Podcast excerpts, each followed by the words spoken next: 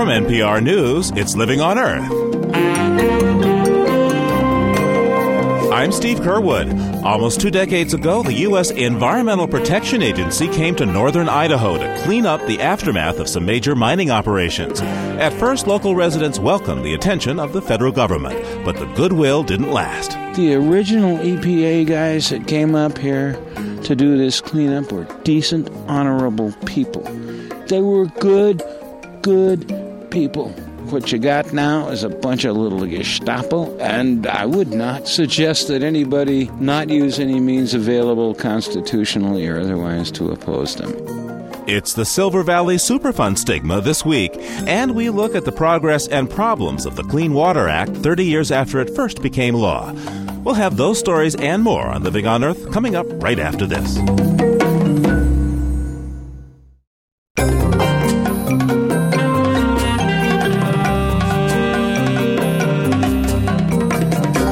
Welcome to Living on Earth. I'm Steve Curwood.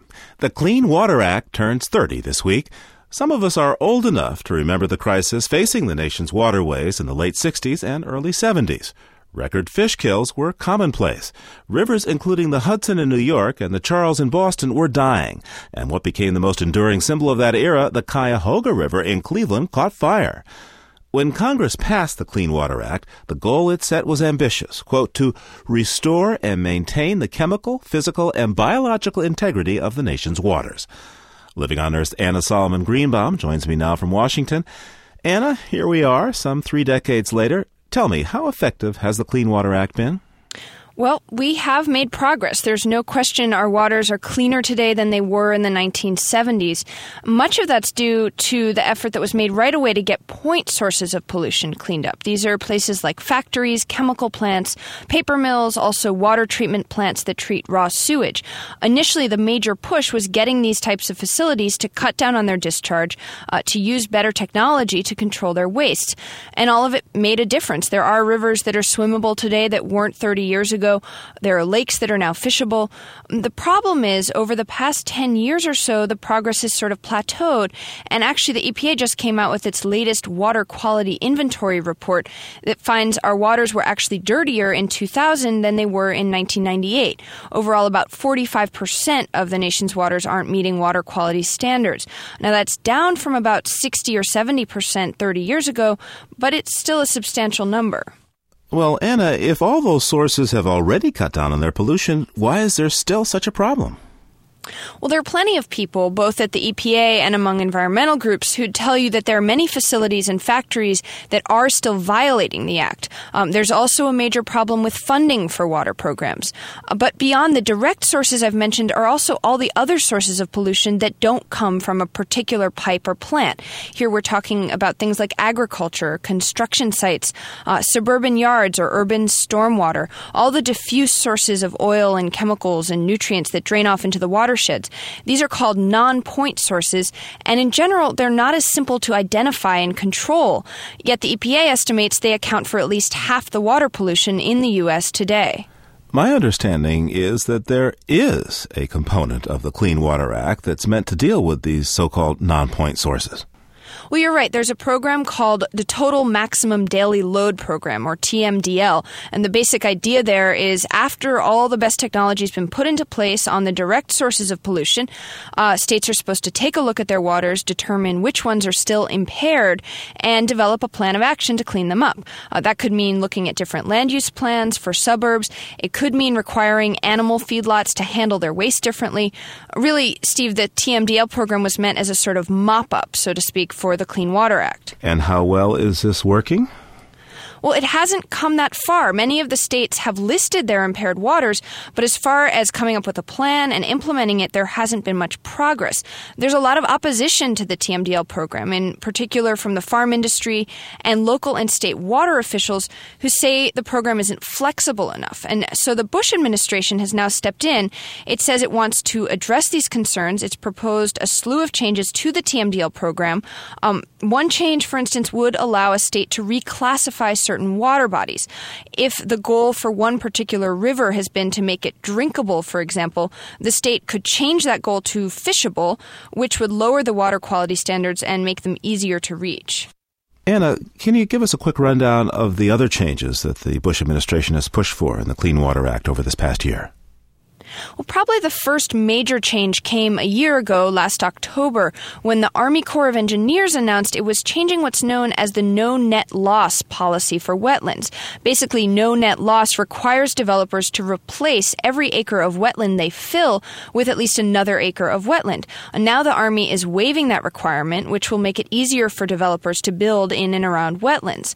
Um, then this spring, the Corps issued a new rule that makes it legal under the Clean Water Act to fill water bodies with mining and other types of wastes. And then just this last month, the administration announced what, what could potentially be much more far reaching changes. It said it's looking to clarify which types of water bodies the Clean Water Act actually has jurisdiction over.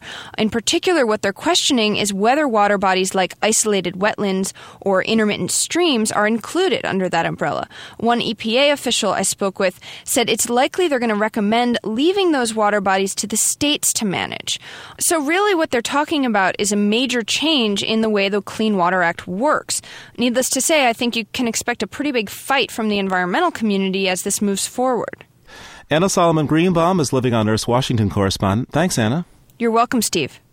One clean water rollback the Bush administration decided not to pursue was to weaken the arsenic standard in drinking water. According to the EPA, as many as 11 million people nationwide are drinking water contaminated by arsenic, among them residents of the farming community of Alpaugh in Central California. Six months ago, they were told their town's well was contaminated.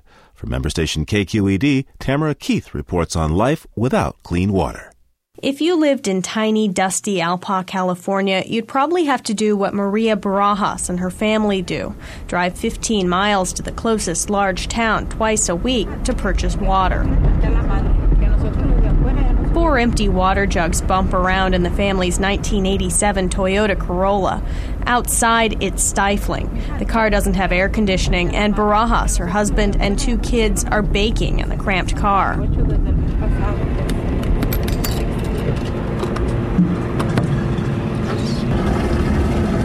Outside a gas station mini mart, the Barajas kids feed coins into one of those big blue dispensing machines.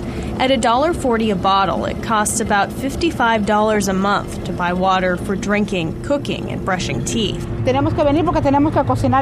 We come here because we have to eat, we have to cook. Even if there's nothing else we have to buy here, we still have to come two or three times a week just to buy water. The family's been making this trek ever since Barajas received a health warning that Alpaugh's water contained such high levels of the heavy metal arsenic that it was unsafe even to cook with it. One reading of the town's well showed arsenic levels at more than seven times the national standard. Barajas has a bubbly personality, but there's only so much she can take. Not only is the water contaminated, she says the supply is unreliable. Tiene bacterias, it contains bacteria, arsenic, it smells foul, there's no pressure, and they don't even tell you when they're shutting it off. You're left in the shower half bathed.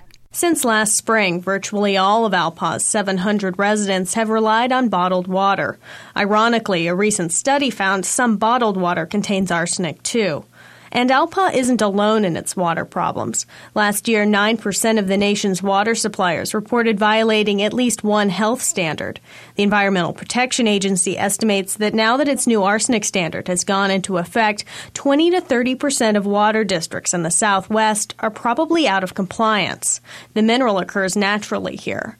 Aaron Colangelo with the Natural Resources Defense Council says people shouldn't have to question the safety of their tap water. Everybody has a right to clean, quality, safe drinking water.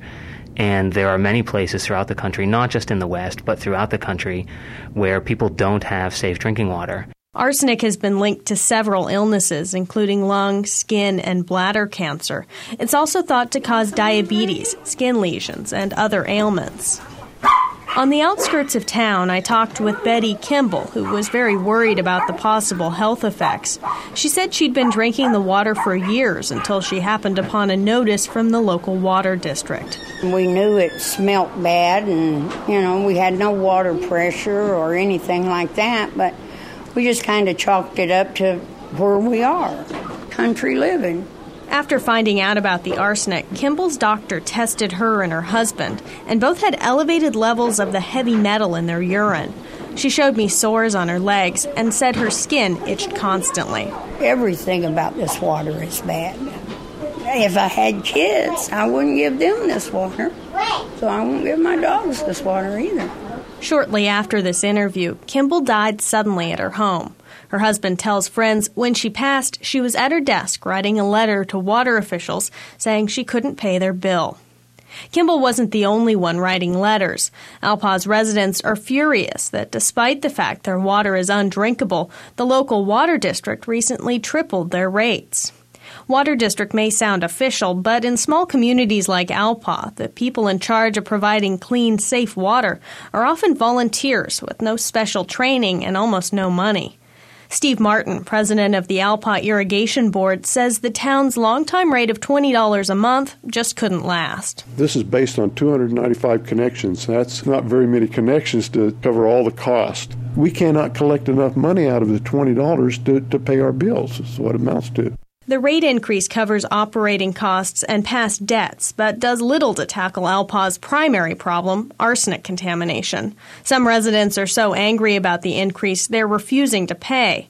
Mariana Astorga and three other residents have gone to court, not for damages, just to stop the rate increase. She says she can't afford to pay for both bottled water and tap water. I'd rather have my water service cut off than have to stop buying the clean water I am giving to my children. But at least in this one community, things are beginning to look up. Governor Gray Davis just signed a bill that will give Alpaugh $2 million to drill new wells. Even so, improvements are still months away, and that means many more trips to town to buy clean water, spending scarce cash on what others take for granted. For Living on Earth, I'm Tamara Keith in Alpaugh.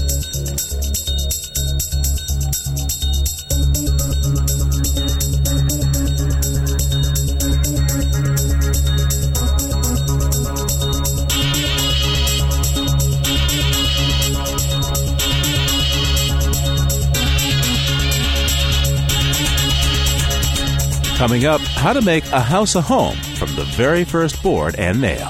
First, this environmental business note from Jennifer Chu.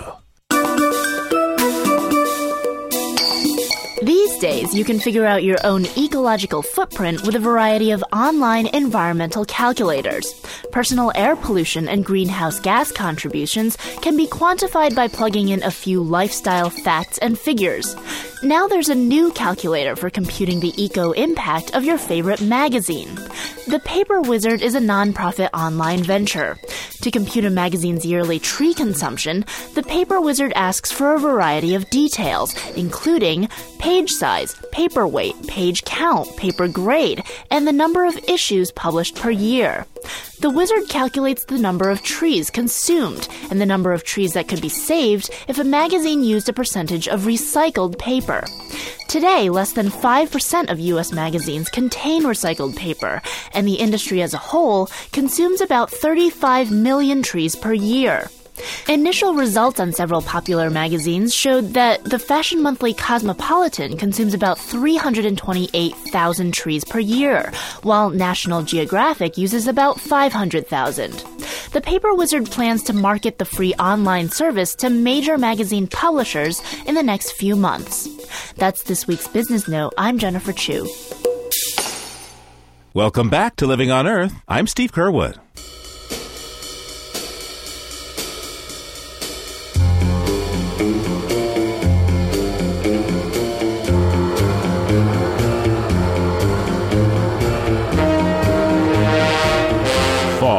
1987. The Navy command vessel USS La Salle docked in the Gulf of Bahrain on a mission to protect Kuwaiti oil tankers. The Navy dispatches a team of highly trained underwater security experts called MK 6 to guard this highly visible target. MK 6 turns out to be a pod of bottlenose dolphins that were part of the Navy's marine mammal program. Program to study dolphin sonar and navigation began in 1960, but the Navy soon realized it couldn't design a system better than the dolphin's extraordinary navigating and swimming abilities. So dolphins were set to locate underwater mines, lost torpedoes, and enemy saboteurs. They scan the water with their natural sonar for divers. Once targeted, the dolphin sneaks up behind the diver and attaches a small strobe to him so that Navy personnel can intercept the intruder. It all happens so quickly and silently the diver may not even know he's been marked. Navy Dolphins first saw active duty during the Vietnam War when they guarded the ammo pier in Cam Ranh Bay. The Navy is currently developing new sonar systems that may one day replace the Dolphins' mission. Until then, the Dolphins just keep on swimming. Their latest operation, a NATO mine clearing exercise off the coast of Denmark. And that's this week's Living on Earth Almanac.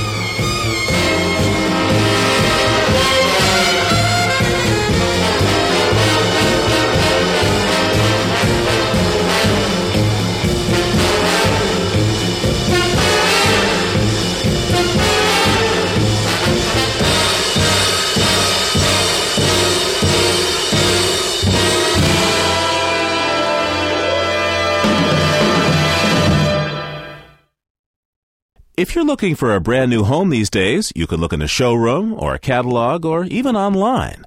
For the most part, new houses are commodities, no different than cars or computers. They are built by people who will never live in them. But once in a while, a house is built in a way that harkens back to a time when people relied more on community than on the market. Producer Peter Thompson recently found himself involved in such a project. I'd seen my friend Stefan only once in the last dozen years or so, and maybe only three or four times since he moved away when we were 14. But I'd always missed him, and I finally tracked him down to invite him to a big party I was having. I got an almost instant reply We'd love to come. But before my party, he was having one of his own. We've bought a piece of land outside Ithaca, he wrote. We're having a house raising party. Want to come? Ithaca's 400 miles away from my house in Boston, and I can't remember the last time I'd touched a 2x4 but I knew I had to be there. The plan was to raise the house from the foundation to the roof in three days. It sounded ambitious, but when I arrived late on the first day, the walls of the first floor were already up.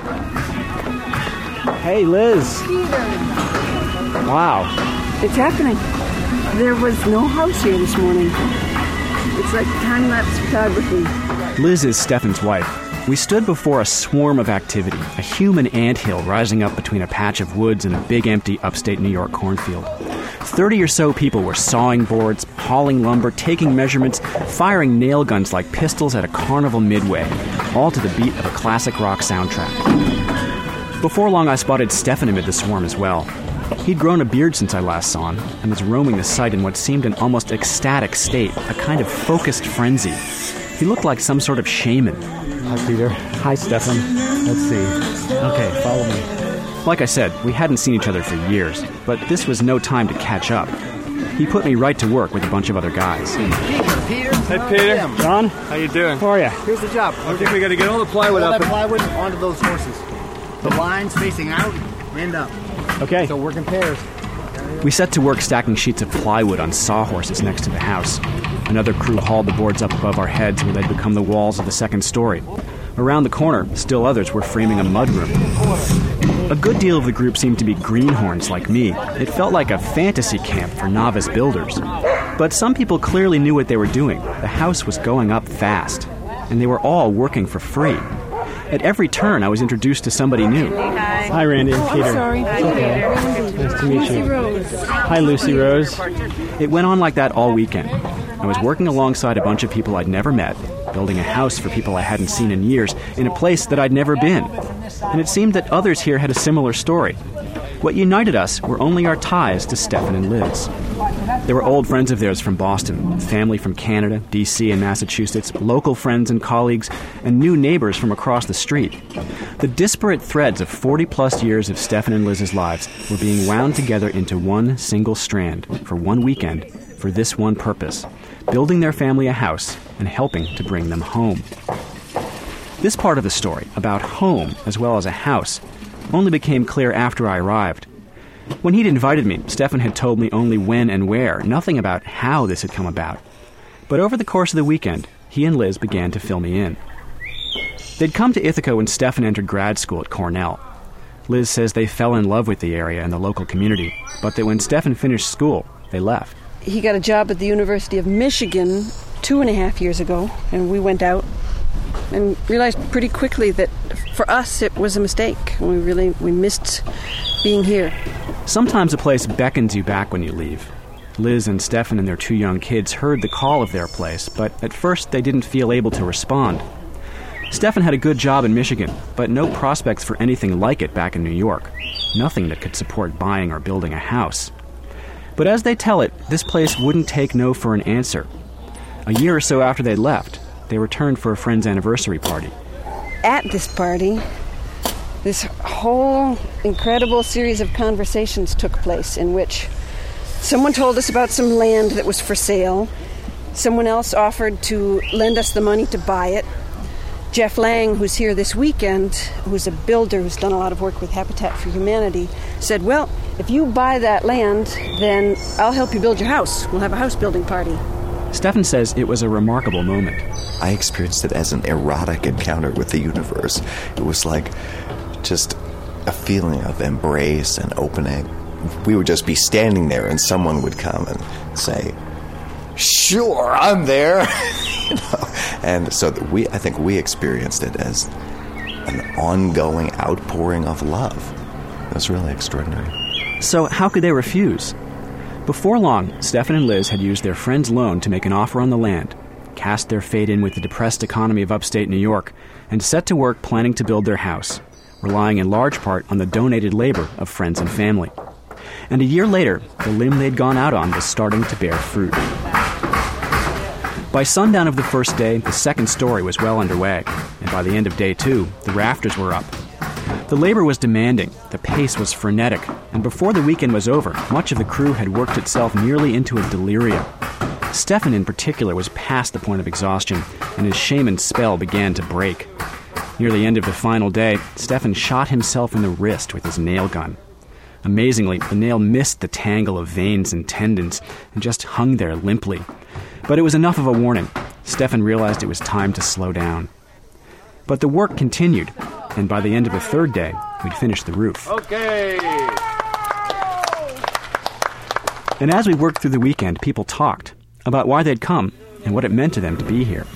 People used to do this all the time, and what do you get in return for satisfaction? You get something in return, but it's not tangible yet, and you don't know what it's going to be. People should do more stuff for free. So, what are you actually contributing to this construction project? Oh, I've been hammering nails right beside you all day, don't you remember? oh, that was you. They're the sort of people who know they can call on friends because they've been that kind of friend to other people. So, you know, when you put the call out, then nobody would hesitate. You just put out the when you've got email now, you can put out the word on email and bingo bango. If you can't live like that, there's not a lot of point. You know, not a lot of point. It's very moving. I cried five times yesterday. Just watching everybody work together and getting to know each other and sitting on the first floor watching the sunset. Very, you know, warm feeling that people would come and help. Something happens when people are joined by a common experience or purpose. They start to know and care about each other in a different way, and the bond lasts far beyond the moment itself. By the end of the weekend, along with the house, a community of sorts had risen out of the cornfield as well, one which would last even as its members returned to their own far flung lives. And as long as the house stands and Stefan and Liz's family live in it, Liz says that community will never quite dissolve. Houses are much more than a collection of wood and nails. And, you know, if ever a house was born out of good feeling, this is it. And so there's the changing of this thing from just shelter to, you know, a representative of all these relationships. Of course, it wasn't just good feeling all around. Stefan says some people that they invited didn't want to come. They didn't see why they should help build someone else's house for free. But among those who did come, there seemed no question that this was the right thing to do. The house was nowhere near finished by the end of the weekend, and Stefan and Liz are hiring contractors for the months of work that remain. But the communal effort provided the crucial margin which allowed this family to come home to the place that they love. And it likely won't be the last time that something like this happens around here. The builder who gave birth to the idea that friends could help Stefan and Liz build their house hopes to make it a regular thing in this part of the world. The community which came together to help create this home won't entirely dissipate either. We've all been invited back for an anniversary party in the finished house next summer. For Living on Earth, I'm Peter Thompson in Mecklenburg, New York. With fall settling in, commentator Linda Tatelbaum has been undoing her garden at her home in Rockland, Maine, and finding it can mean more than canning and cleaning. Today I'm taking down my tomato plants. It's not as simple as it sounds, because with them I'm taking down the shredded evidence of my past. The plants have been staked to my past all summer, festooned with strips of torn cloth.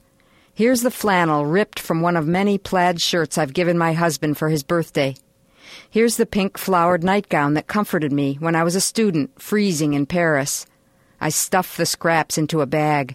The empty plants flop to the ground. I kneel to loosen a knot from the old crib sheet. It's dotted with Disney characters, not the garish ones that march across a lunchbox or video screen today, but the modest 1950s version. The sheet was already a hand me down when my little boy landed on it in October 1979. Now here it is, October again, the row of maples turning red as when he was born. After all these decades, this threadbare piece of Mickey Mouse has done its time. I toss it into the compost heap along with the uprooted big boy tomato plant it held aloft. All things go down to dirt in the end, but there's still more wear left in the strips of a lilac t shirt my husband bought for me at the Rochester airport in the early 80s. It says, I'd rather be in Rochester, which isn't exactly true and never was. But that day I was a sad young mother leaving my parents' help with the baby. I wanted to raise my son in the country, but I was crying at the daunting prospect of my return with a baby on my back to the toil of our Maine homestead, tending vegetables, carrying water, cooking on a wood stove. I shove a t shirt scrap into the bag and yank the tomato plant from the soil. Maybe it's I who am anchored to the stake, tied to tomatoes, believing that nothing changes. I tend the same vigorous plants year after year. We don't say they're aging, but ripening. We don't call it death, but harvest, as they pass into our mouth, our blood, our thoughts. Next fall, the same fruits will stream into the basket and onto the table, under the knife and into the jars. I do not mourn for passing vegetables. This perpetual abundance deceives me, though. Here I am, still myself, and my same husband, too. But my mother lives in a nursing home. My father is dead. My son is a man. Every year the pine trees on these acres grow taller. How many hints will it take? I reach back into the bag and pull the scrap out again. I run the faded strip through my hand. This lilac ribbon connects me to Mom, recalling how much a young mother needs a mother and how much an old mother needs a daughter. In all the days between my need and hers, face it, we are ripening.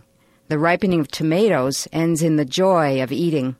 Soon it will be winter, then spring again. Mom will not be here forever. But as long as I am here, hanging out with tomatoes, dragging my scraps around in a bag, I'll be tethered to her. Linda Tatelbaum lives in Maine and is author of Writer on the Rocks Moving the Impossible. You're listening to NPR's Living on Earth.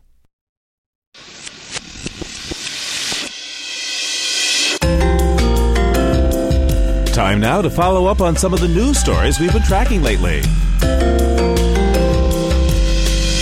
A federal judge is giving a green light to the first offshore wind farm planned for North America.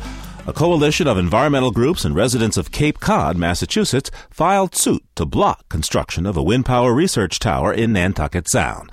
They claim the tower would cause irreparable damage to marine life. But Jim Gordon, president of Cape Wind, the company in charge of the project, says the proposed wind park is needed. This wind farm will produce 420 megawatts of clean, renewable energy it will contribute to lower electric costs and uh, less reliance on imported energy. If all goes as planned, the wind farm will be up and running by 2005. The U.S. government is assisting the Colombian military in keeping oil flowing through the Occidental Petroleum Pipeline. Since the 1980s, rebel groups have bombed the pipeline nearly a thousand times. But Steve Lucas, a spokesperson for the U.S. Southern Command, says the U.S. will help the Colombian military adopt proactive tactics. What we hope to do is encourage them to take the offensive against these illegal armed groups instead of simply being in a defensive role and trying to protect uh, hundreds of kilometers of pipeline. During the next two years, U.S. Special Forces will train about 4,000 Colombian officers in military skills and intelligence gathering. A team of students from the University of Colorado at Boulder is the first prize winner of the Solar Decathlon, held among 14 schools on the Mall in Washington, D.C. Each strove to design creative, efficient, and livable homes. Matthew Henry was the project manager for the construction on the UC Boulder winning team. Everybody is really excited and passionate about bringing solar and sustainable and really other energy uses to the public and to the legislation. I mean, we are there right on the, the doorstep of the Capitol building. The house featured solar water heating and a modular design that would make it easy to replicate and conform to any region of the country. And finally, in honor of the 100th anniversary of the teddy bear, the auction house Christie's will hold a special sale. Some of the more exotic stuffed bears include one made to mark the period of national mourning in England after the sinking of the Titanic in 1912. But if you go, you better bring a bear sized wallet. The fanciest teddies are expected to fetch as much as $45,000. And that's this week's follow up in the news from Living on Earth.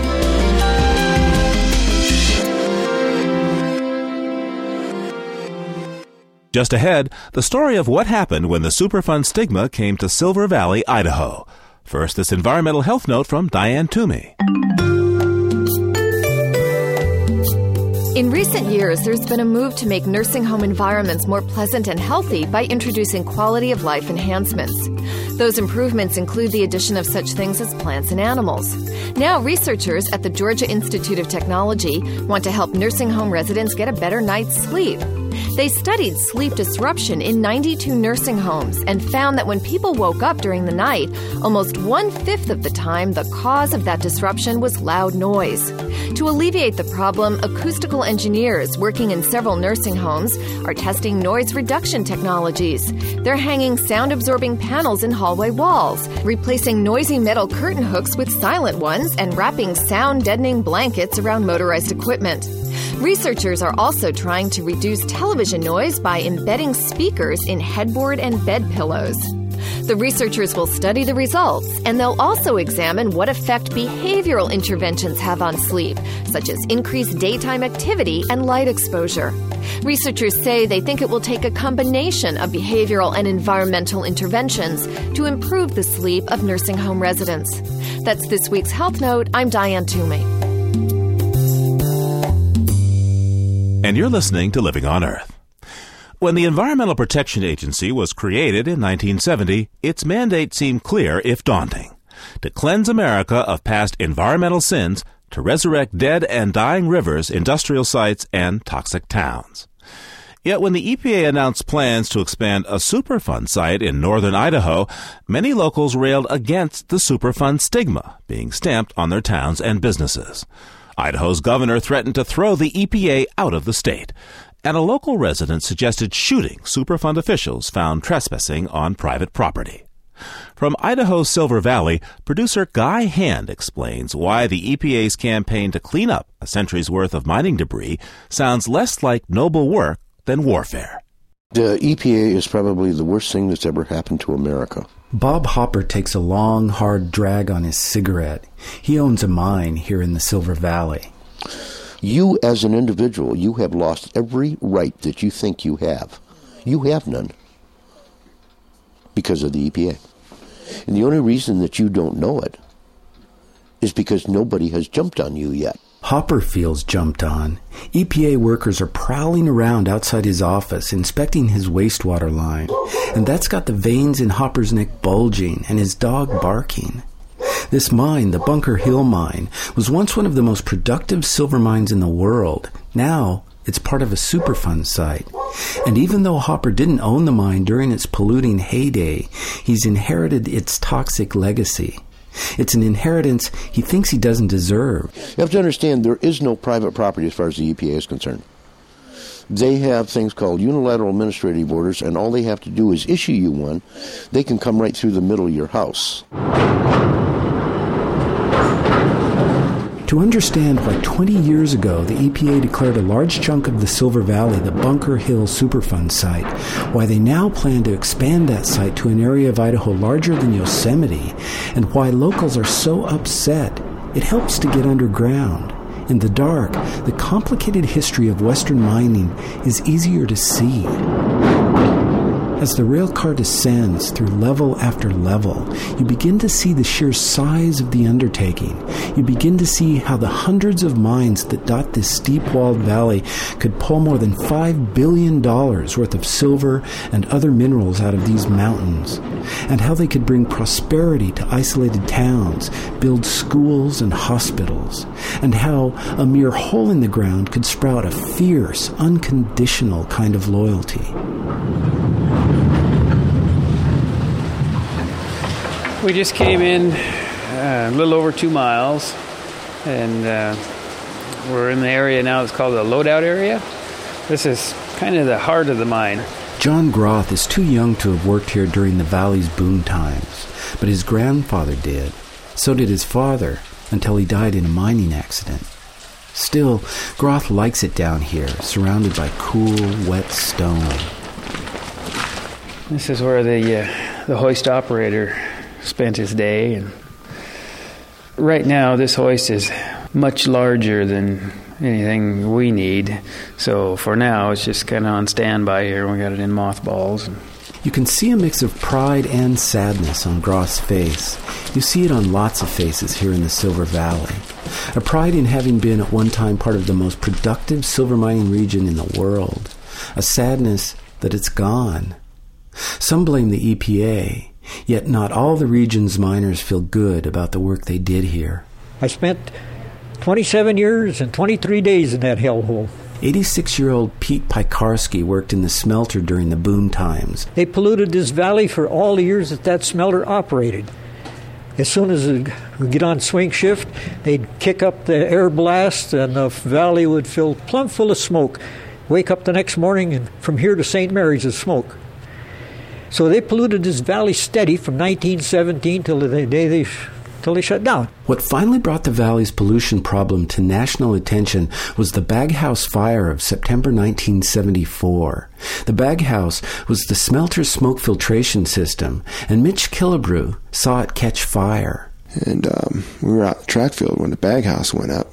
He was just a kid then, attending school a stone's throw from the burning building it just turned this whole area here just black, just black, you know. And we had to, they just had us go into the school, but I mean, hey, you could hardly, you could hardly breathe. It was terrible. Huge clouds of lead tainted smoke erupted from the smelter's stacks, but Gulf Resources, the Texas based company that owned the Bunker Hill mine at the time, just kept the smelter running. The board of directors for Gulf Resources met and we know what they did because they actually wrote it down in their board minutes. They calculated how much it would cost per child if they got caught polluting the community. John Osborne is a physician who's worked to clean up mining pollution for years. He says children are most vulnerable to lead poisoning. And they used the figure of $4,000 per kid, according to their notes. Uh, and they concluded they stood to make a lot of money if they continued operating. So they did. And the result was th- this incredible amount of lead was dispersed over these people's homes, over their yards.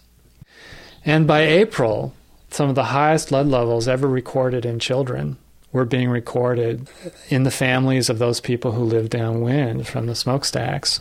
It took months before the state of Idaho, a mining dependent state, shut the smelter down. By that time, an estimated 20 years worth of unfiltered heavy metals had rained down on mining communities. In 1983, the EPA declared a 21 square mile rectangle within the Silver Valley an immediate health emergency and a Superfund site. But lead tainted air wasn't the only problem. The valley's metallic past has left behind mountains of mining debris. It's heaped on the banks of creeks and rivers. It clogs old mines. And with every rain, those heavy metals flush downstream. That's why the EPA frequently inspects mine owner Bob Hopper's wastewater line, despite his resentment. That water needs to be treated. It's at a pH of about 2 Cami Grandinetti is an EPA project manager. She believes there are compelling reasons why the agency frequently visits Bob Hopper's mine. And just to put this in perspective, the, the load of zinc that comes out of that mine untreated is the single largest source of metal load to the river, to the entire system in the entire basin. Millions of pounds of heavy metals flow from Silver Valley mines every year. They kill fish, plant life, waterfowl, and threaten human health all the way into Washington state. That's why the EPA wants to expand its Superfund site through the whole watershed, the Coeur d'Alene Basin. But the communities included in this new plan don't want the headaches they've seen inflicted on the Bunker Hill site. Cami Grandinetti. When we first showed up doing our investigation in the 80s, there was not the intense negative feeling about EPA. There was really a sense that things had gone wrong at the smelter, that there was a lot of lead contamination that was hurting the local populations, and people were happy that we were there and doing something about cleaning up the area. But after years of Superfund work, years of bulldozers and bureaucrats, many locals lost patience with the EPA. It's so in their face. It's happening in their yards, it's happening at the complex. The mines are shutting down, and EPA is right on the tails of all of that. So it's easy to point to EPA and the environmental cleanup as the source of the problem. A local writer literally targeted the EPA as the source of the problem when he wrote a fiery editorial in the local paper. Where he recommended that people arm themselves and shoot EPA and state people if they tried to come on their property. David Bond is the freelance writer who wrote that and many other anti EPA articles. He sits on a bar stool in one of his favorite Silver Valley hangouts. I said it tongue in cheek, but you know, bloody hell. Whatever it takes. These guys are Nazis. They're coming in here like a bunch of Gestapo jackbooted thugs and they're screwing over people that are my friends.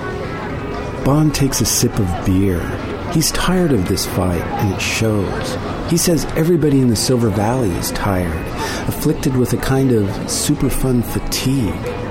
God damn it, don't misunderstand me, okay?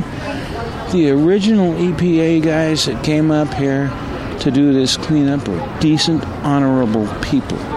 And I swear to God, if, if you don't include this, I'll hunt you down and kill you. They were good, good people. What you got now is a bunch of little Gestapo, and I, I would not suggest that anybody not use any means available constitutionally or otherwise to oppose them. Bond and other EPA critics believe the agency has overstated the environmental and health threats present in the Silver Valley, labeling it, in Bond's words, the Valley of Death, merely to keep themselves employed. Ron Roizen, another EPA critic, agrees. When you create a national bureaucracy or a national institute organized around a problem, there is a tendency for that research to exaggerate and enhance the scope of problems that it purports to be addressing because that institution has to beg for money from Congress. Roizen says he's plowed through a mountain of the EPA's own documentation to come up with that conclusion. He's confident that lead poisoning poses no risk to his 11 year old daughter. In fact, he plans to defy the EPA if they try to remove the soil from his yard. Now, if they come here, I'll tell you right now, they can't do my property. I refuse. I'm just going to flat out refuse. EPA toxicologist Mark Stifelman doesn't understand people like Roizen. He says there's overwhelming scientific evidence that proves a health risk to children in this watershed. It's just silly to argue um, about lead health effects. He says the data the EPA uses to justify its Superfund program are widely accepted. They're accepted by CDC, they're accepted by EPA, ATSDR, the World Health Organization. They're accepted by um, the AMA and the Academy for Pediatrics. Stifelman says the effects of lead poisoning are seldom obvious, lowering IQ and other cognitive functions in real but subtle ways because the effects are subtle and somewhat silent in nature, you know, you, you can deny their existence, but there's really no scientific basis to that today. Yet Roizen is unconvinced. He says you only have to look outside to see the truth. And I, I, would actually ask you to just look out the window. I mean, if you look out the window and you see this lovely, beautiful, green, lush, and uh, historically uh, rich town and the valley it's in, it just doesn't ring. I mean, it doesn't ring that you're in a in a uh, in a Superfund site.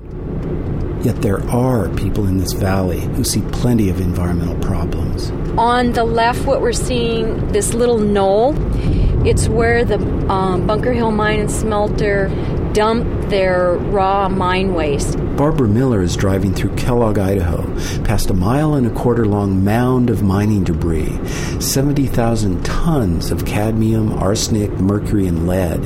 It sits smack in the middle of town and right on the banks of the Coeur d'Alene River. Technical advisors have pointed out to us that EPA's containment of this site is not acceptable, that it's causing leaching still into the river. She believes the Silver Valley is filled with similar examples of how the EPA has not overstated the problem, but in many cases minimized them. I think that EPA is allowing the politics and the special interests to set the agenda I believe that the tourism industry, that is strongly backed by the mining industry, are having their say with mostly what does not get done here.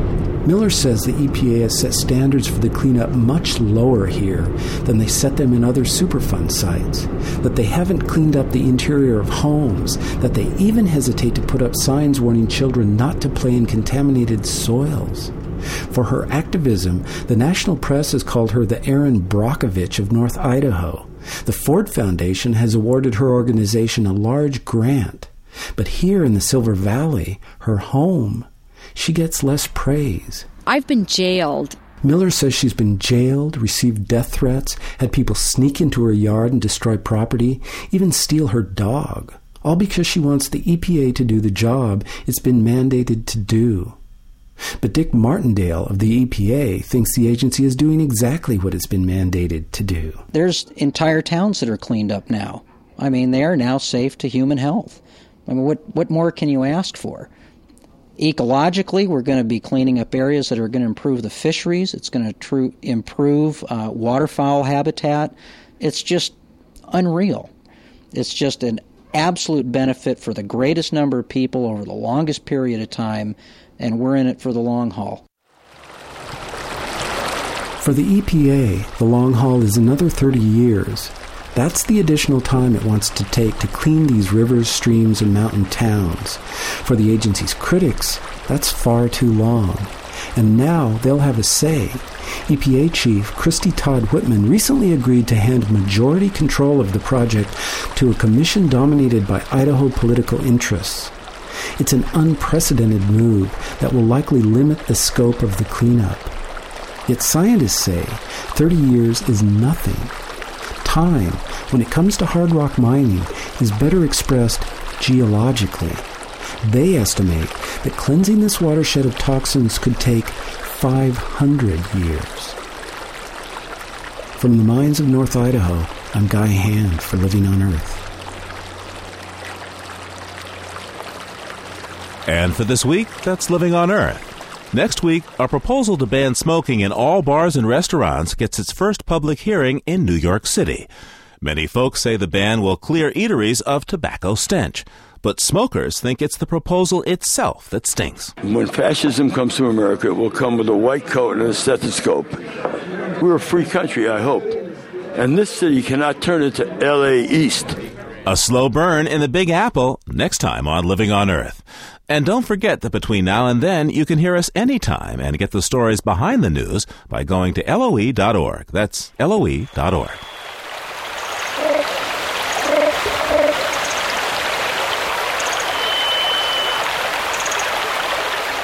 We leave you this week with the hypnotic rhythms of a stream that runs through the vast stillness of the Carmanah Valley in British Columbia. It's from Hildegard Westerkamp's recording, Beneath the Forest Floor.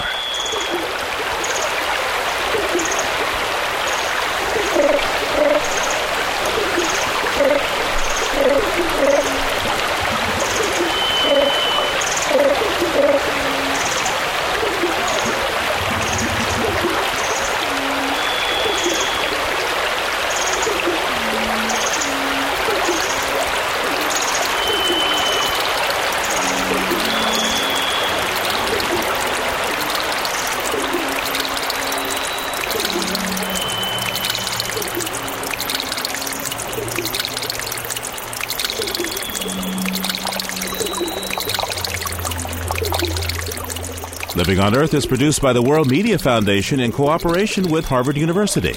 You can find us at www.loe.org.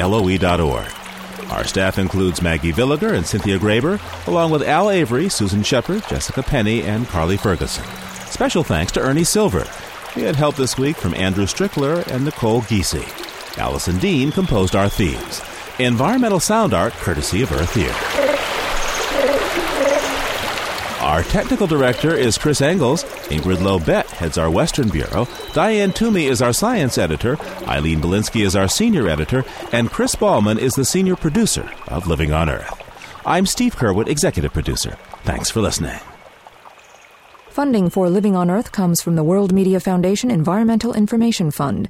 Major contributors include the William and Flora Hewlett Foundation for coverage of Western issues the National Science Foundation, supporting environmental education, the Corporation for Public Broadcasting, supporting the Living on Earth network, Living on Earth's expanded Internet service, the Educational Foundation of America for coverage of energy and climate change, the Ford Foundation for reporting on U.S. environment and development issues, the David and Lucile Packard Foundation for reporting on marine issues, the W. Alton Jones Foundation, supporting efforts to sustain human well being through biological diversity www.wajones.org, the Oak Foundation supporting coverage of marine issues, and the Town Creek Foundation.